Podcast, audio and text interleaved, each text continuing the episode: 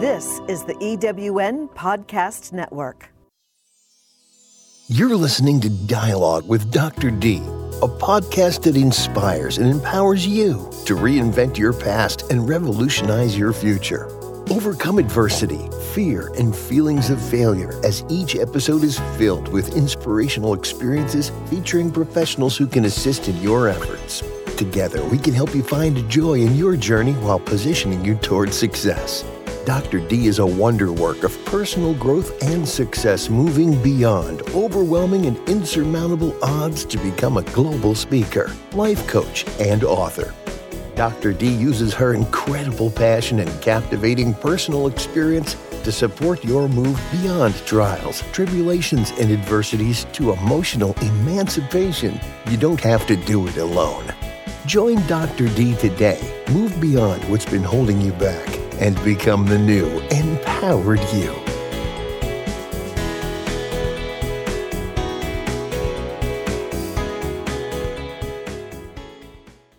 When we think of hope and about holding on to hope, it can mean different things for different individuals.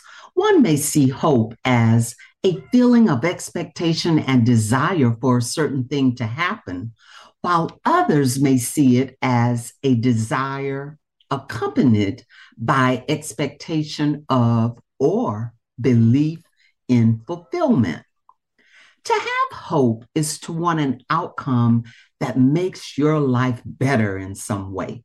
It not only can help make a tough or unbelievable situation more bearable, but also can improve our lives because envisioning a better future motivates you to take the steps to make it happen.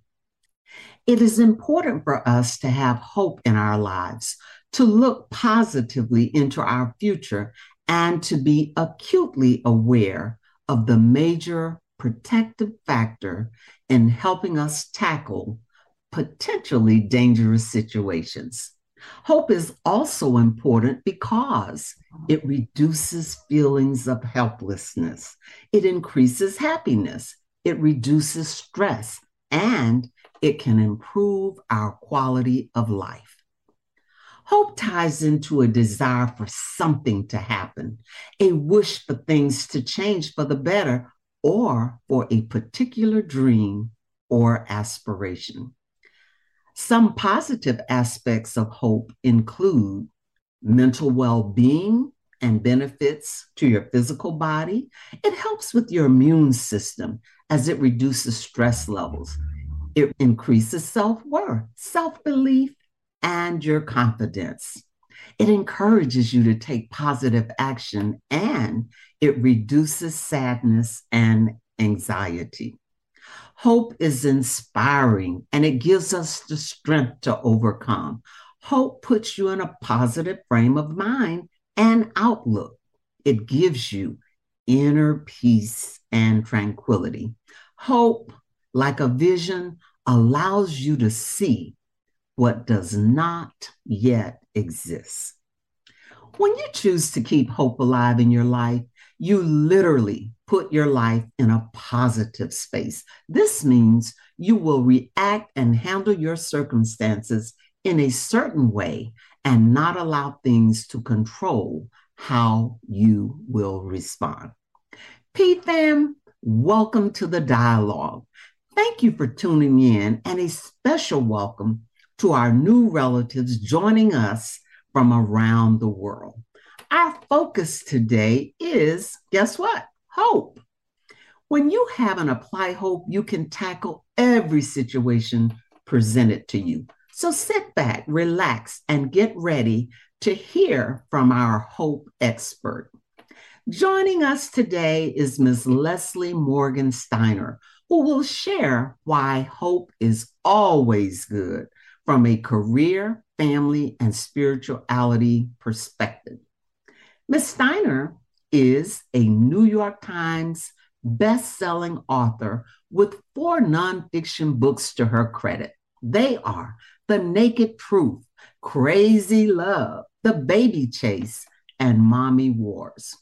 She is a columnist for the Washington Post, a women's empowerment expert, a successful corporate executive, and a domestic violence survivor.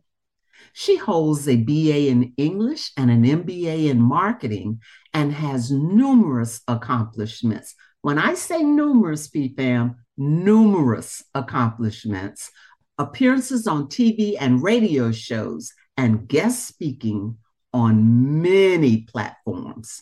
Welcome, Ms. Steiner. Thank you so much for having me. We are excited for you to join us today and to bring us information on this topic called hope. Now, with all of your accolades and all that you've accomplished, please tell us what is the meaning of hope for you? So, hope, even though it's such a short word, four letters, and in some ways a concept that everybody on the surface understands. It's a really powerful concept to me. It has been for my entire life. Hope is not what it appears to be on the surface, because I think that there is a quality to hope that is very grounded and very gritty. And sometimes it has a little tinge of desperation to it. And I could talk to you, and I will talk today about the ways that hope has really driven me and inspired me in my career, in my education, in escaping a terrible domestic violence situation as a mother. But I'll start with a story the first time that hope became one of my my lifelines. I grew up in an alcoholic home and it was a wonderful home filled with love and books and animals and sports and a lot of laughter. But we also had this really dark situation going on that my mother was an alcoholic and she drank every day. And she transformed from the most important person in my life, the person who, you know, made everything right, to a very unstable and viciously cruel person every day. She transformed every day. And it was very difficult as a child. And I remember when I was a teenager and I started realizing that she had a disease, a disease called alcoholism, that it wasn't her fault. And I went to one of my most trusted high school teachers, who was also the father of my best friend. And I said, you know, I'm going to I'm going to stop hoping that my mother will stop drinking. I'm going to stop hoping. I'm going to give up. And I'll never forget, he took my hands and he looked into my eyes and he said, No, Leslie, hope is always good. You have to go home and you have to keep hoping. And I never forgot him saying that. It was really profoundly true that I couldn't stop hoping. I couldn't stop loving my mother.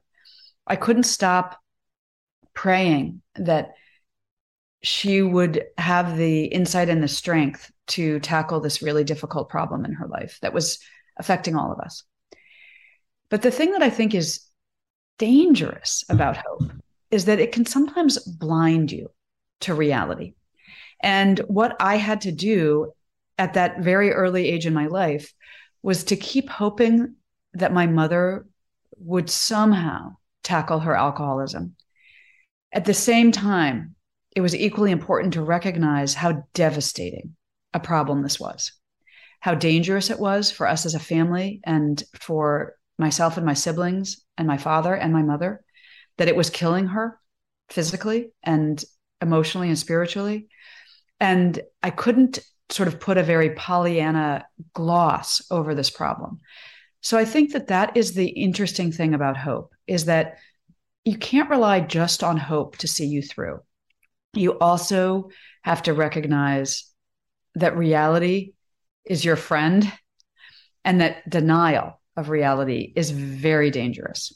My mother never stopped drinking. And I eventually was able to make peace with it and let go of the fact that I couldn't control her and that I could still really love her.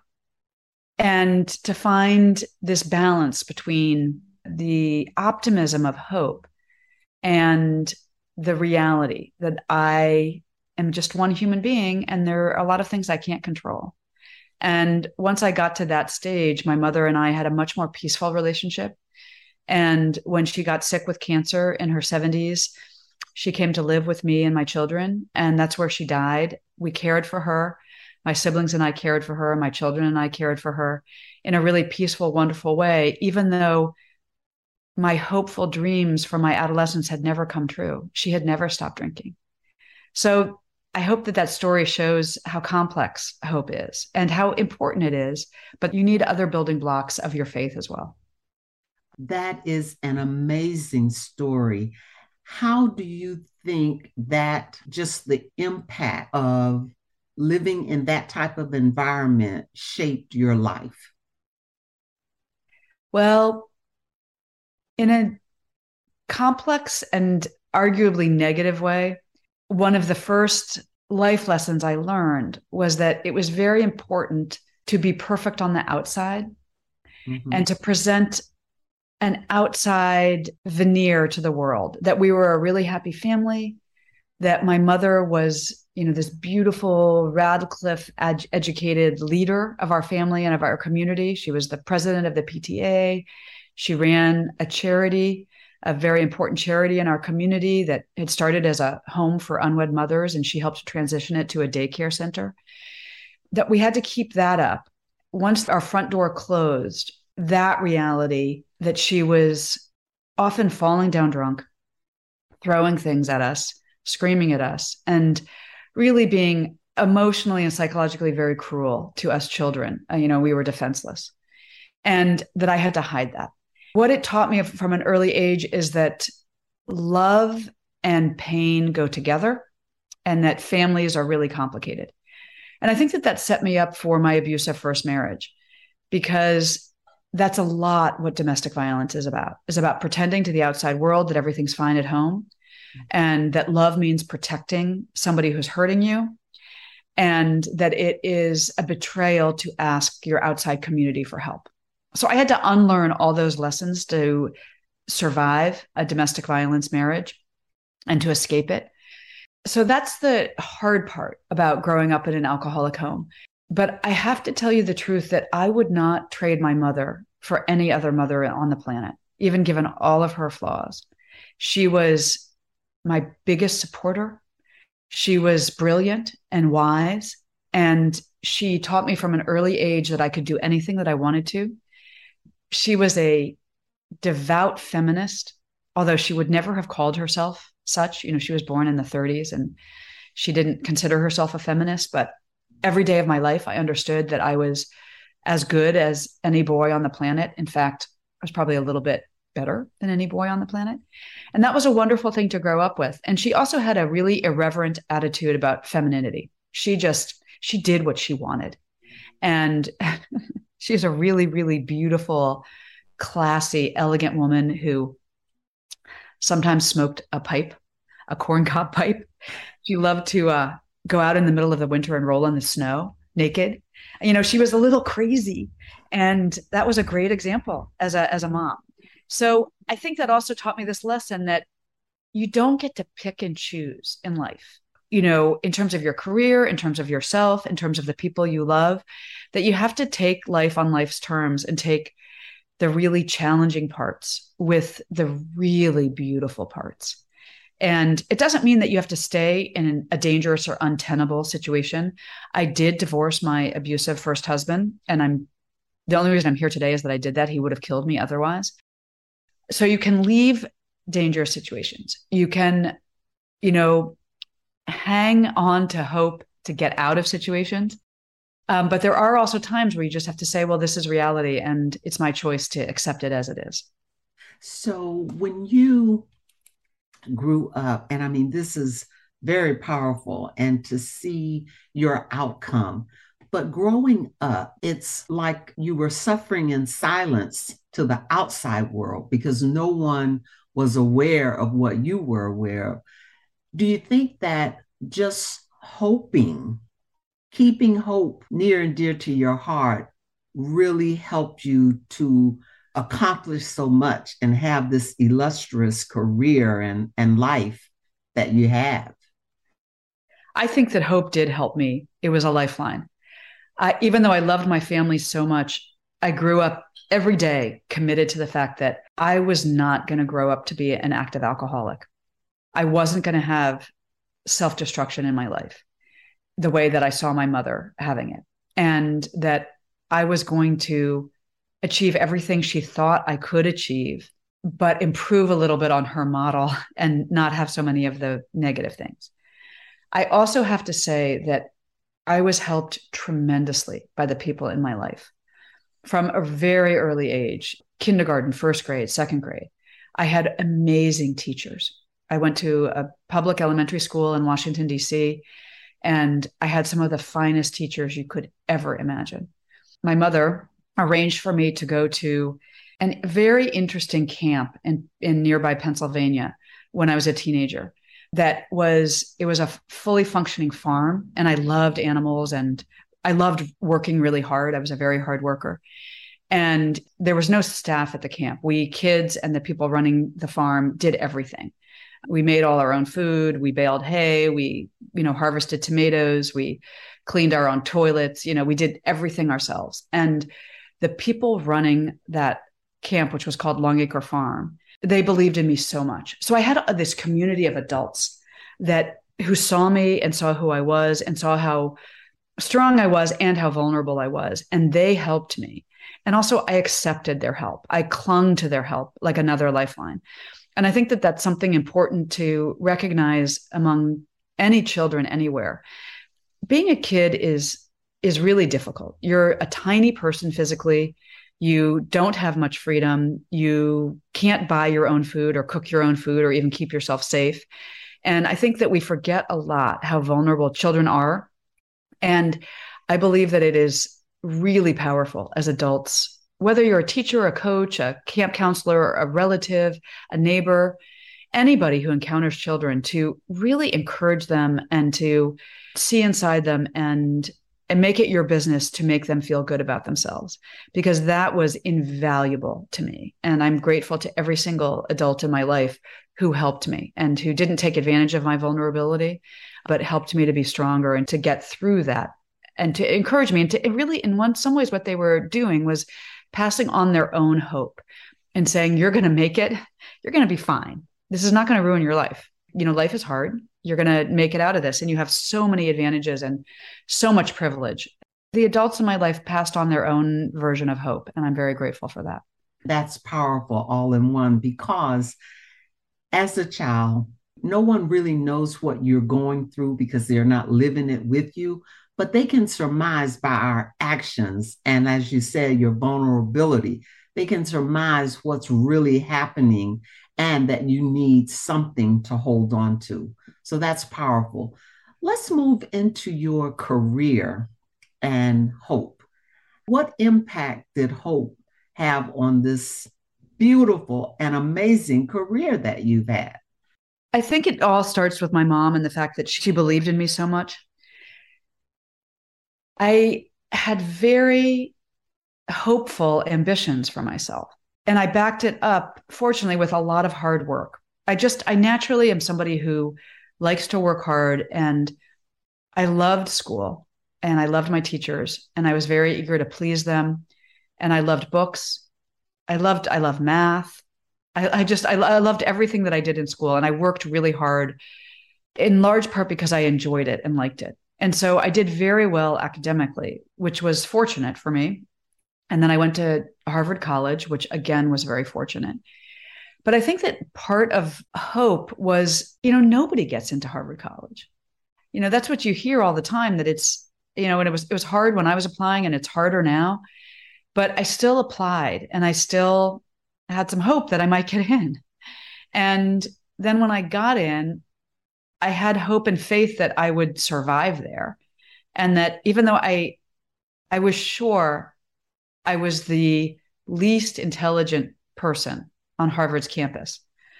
I still believed somehow that I had a right to be there. And I, you know, I thought like a lot of people do that I was the mistake that would got into Harvard and that they would figure it out and kick me out. But I still showed up there every day. And then I continued to have this kind of crazy hope and faith in myself. Again, I think backed up by my mother and by the other people who believed in me And when I was graduating from Harvard, I did a crazy thing, which is I went to 17 magazine in New York and I asked them for a job. And I got it. I got a job there. And I started this wonderful career of studying teenage girls and then eventually women and writing about women and girls and having that be the central focus of my life. And I loved working at 17. I went on to be a freelance writer and editor, and that's how I paid um, for my tuition at Wharton Business School. That was another great experience. I loved the women who I met at Wharton, and they were another kind of example to me. And after Wharton, I went to work for Johnson and Johnson, a great, very pro-female company, and I launched Splenda brand sweetener all over the world. And I I think that I was very hopeful. I was also kind of audacious. And being audacious is something that is risky. And I think that audacious women in particular are criticized a lot. And I was criticized a lot in my career as being too bold and too ambitious and too audacious. And every person who called me that was wrong. and and also i think inherently sexist because i think if i had been a man being ambitious i wouldn't have been called those things and it just served me really well that i had this this hope that i could i could get these great jobs i could launch a product like splenda brand sweetener all over the world that i could get a really big job at the washington post after johnson and johnson i was the general manager of the washington post magazine it was a prestigious magazine that had never made any money. It lost millions of dollars a year. And I went in with my Wharton MBA and said, you know, this is unacceptable. We're going to make money. And the first year that I was there, I and my team turned it around and we made money for the Washington Post. And we did that every year that I was there. And you could look at that and say, well, that was luck or it was crazy hope or it was audaciousness. I'm not really sure, but I think I know that that was a good thing to think that I could do these things that maybe other women hadn't done before, other people hadn't done before, that I had faith in myself and the people I worked with, and that we could do it together. Bold and audacious, even though you're criticized, but you did it. And that is, that's just phenomenal. Hope, you had a certain amount of hope to even go to the schools you attended not having necessarily the financial wherewithal or maybe the grades or everything that the in crowd had, but you did it and you stood on hope. Ms. Steiner, that is great news for all of our family around the world. What you're saying here is it can be done. So, can one live without hope? I wouldn't want to. I think that hope, as my teacher told me, hope is always good. I think it's wonderful to dream big. I think you have to back up your dreams with good decisions and hard work and a team behind you, whether it's your family or your friends or your colleagues or teachers. But I think that dreaming big is very important. And you're exactly right. I technically didn't have the grades to get into Harvard College, and I somehow did anyway. I went to Wharton Business School, which is a bastion of Wall Street financial and accounting acumen. And I was an English major and a freelance writer who had worked at women's magazines.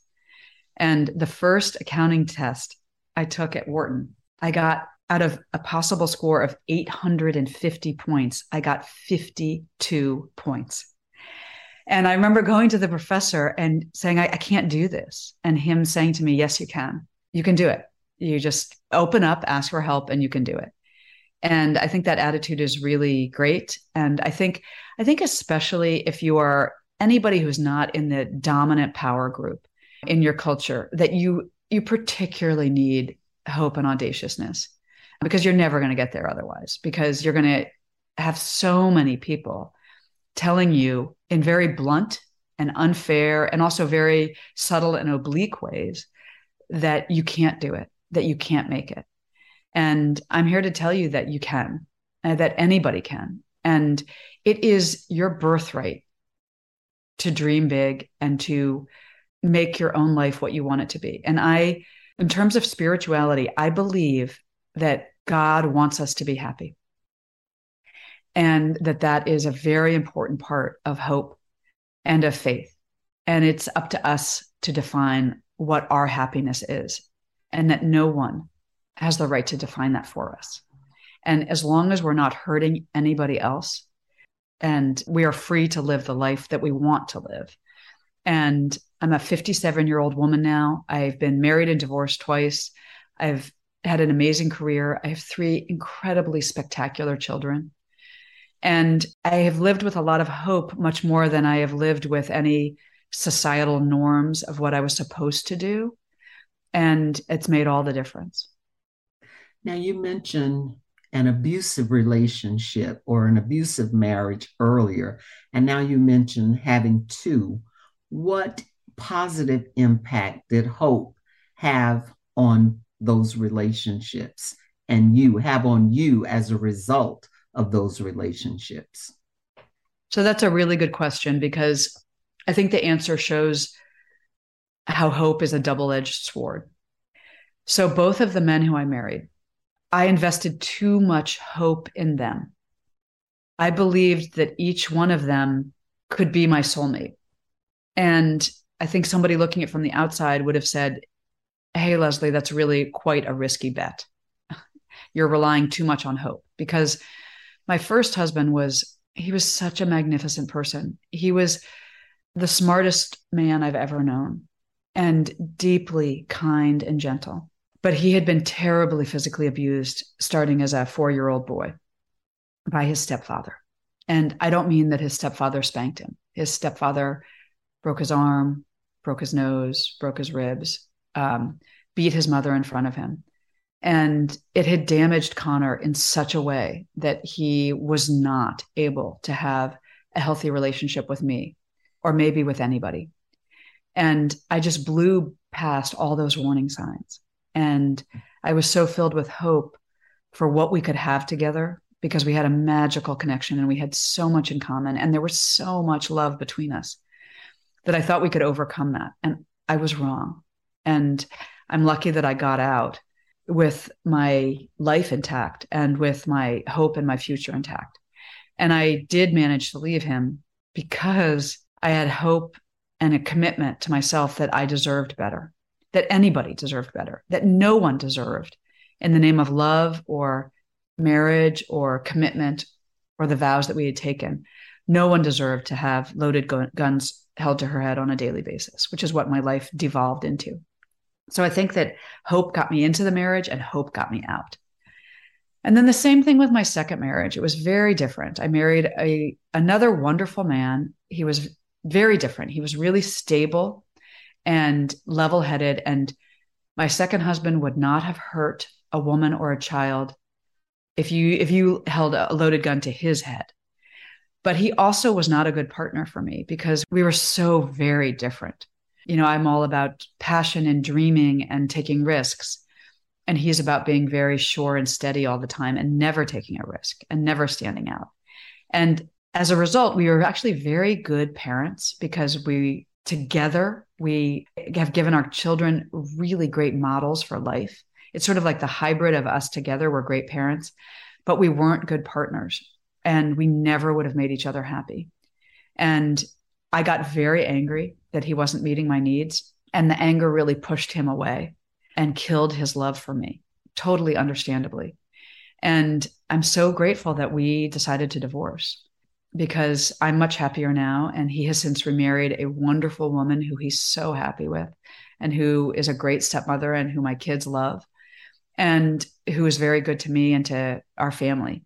So I think it just goes to show that, gosh, you know, you can't go by these stereotypes of what marriage is supposed to be and what your life is supposed to be. And that hope for that second marriage, that I could have a stable partner and that I could raise kids with a stable man. That was really great. But then again, yet again, hope and the conviction that I deserved more happiness and that my ex husband did too. That kind of hope got us out of an unhappy marriage. And we were married for a very long time, for 20 years. And it was hard to end that marriage. It was really painful for everyone, but it was the right thing to do. I'm convinced of that. And hope is that secret ingredient in all of those decisions. Hope in every situation works. In every situation. Thank you for sharing that with us. What else, Ms. Steiner, can you leave with our PFAM as they embark on hope and their commitment to make it a part of their daily lives, their daily existence? So I think that hope is a kind of love, and that hope for yourself is self love. So no matter what you're going through, whether it's illness or economic challenges or frustration or grief, to just have hope that it is going to get better and that there's a bigger plan here and that on the other side of the pain is spiritual growth. I think that that is great comfort. I also think that having hope for your children is really powerful. I think that self-esteem is one of the the hardest things to backfill later in life and that one of our obligations as parents and as sort of custodians of the future generation is to fill children with self-esteem. And that doesn't mean giving them an a plus on every grade or giving them a trophy every time they step on a soccer field. It really involves being close to them and attached to them and supporting them. And i have always tried really hard to not be negative with my children because I know my children listen to everything I say. And if you say to a child something negative, it, your intentions might actually be good. You might be trying to help the child. But if you say something negative to a child, they are literally going to believe it and do it. And I think we have to be very careful in our language and our dreams for our children. And I'll harken back to my mother that even though her life in some ways. There were some disappointments in her life. She always hoped for better for me. And i think that it's part of being a good parent is that you always hope that your children will have an even better life than you do and that that's a really important message as we raise children and look to the future. As a part of hoping for them you're instilling hope as well and making sure that they know the meaning of Am I correct with that? I agree. I agree totally. I agree totally. Hope is a kind of self esteem and self confidence, and also maybe faith in the outer world that despite the fact that there are so many challenges in life, and there are a lot of really damaged, destructive people out there who will hurt us if we're too close to them, that there are ways, there are ways around it. Hope gives you insights and inspiration that you can find your own solutions and your own shortcuts or ways around obstacles. Everyone faces obstacles, but there are always ways around it. And to just to never give up on that, to always believe that hope is always good and that you too can find ways past the challenges that life throws you. Thank you so much. We all know that circumstances can change the course of your life. However, if you choose to hope, you can remain in a positive space. As you go about your day, ponder the words of Brian Tracy, who said, Hope is what keeps us alive when we have given up. And the words of Reverend Jesse Jackson, who said, Keep hope alive. Many thanks to our guest, Ms. Leslie Morgan Steiner. Thank you, PFAM, for joining the dialogue where you are ensured to be inspired and empowered. Leslie, you have been wonderful today. Thank you so very much. Pleasure to be involved with the PFAM and to have you as my guide in this conversation. I think that candor about what life is really, really like on the inside is really empowering. And that kind of candor and connecting with you and with your audience, it really sustains me and gives me a lot of hope for the rest of my day, for the rest of my week, for the rest of my year. So thank you very, very much. Beautiful and well said. Allow me to leave you not with one verse today, but two. Romans 5 3 through 5 says, But not only that, we can take pride in our problems because we know that trouble produces endurance, endurance produces character, and character produces hope. This hope doesn't put us to shame because the love of God has been poured out in our hearts through the Holy Spirit who has been given to us. And quickly, Hebrews 10:23 says, "Let's hold on to the confession of our hope without wavering because the one who made the promises is reliable." Ms. Steiner, how can the PFAM find you? Well, fortunately, it's very easy. And I love to connect with audiences and readers. My four books are available anywhere that books are sold, online or in any bookstore. And I also have done two TED Talks on baby making and surrogacy, and also on why domestic violence victims stay for so long in abusive relationships. So, the way to find me and to find all these materials is to come to my website, which is lesliebooks.com. That's also my social media handle at Leslie Books. That's for Instagram and Twitter. And for LinkedIn and Facebook, it's just my full name, Leslie Morgan Steiner. And so if you Google me or come to my website, you can find how to buy the books um, and how to continue this conversation. And I look forward to that very much. Thank you once again for joining us, Ms. Steiner. We appreciate all the valuable information and the knowledge you have imparted today. PFAM, take care and be safe. Thank you for listening to Dialogue with Dr. D. If you enjoyed the show and would like to connect further with Dr. D, visit drdcarroll.com. And please, please don't forget to like, share, and leave us a review on iTunes. With Dr. D's guidance and support coupled with your belief and commitment, you can succeed in your moving beyond journey. Join the dialogue today and tap into the new, empowered you. Best wishes for peace, love, and continued blessings. And we'll see you here next time on Dialogue with Dr. D. Remember, transformation and reinvention is yours.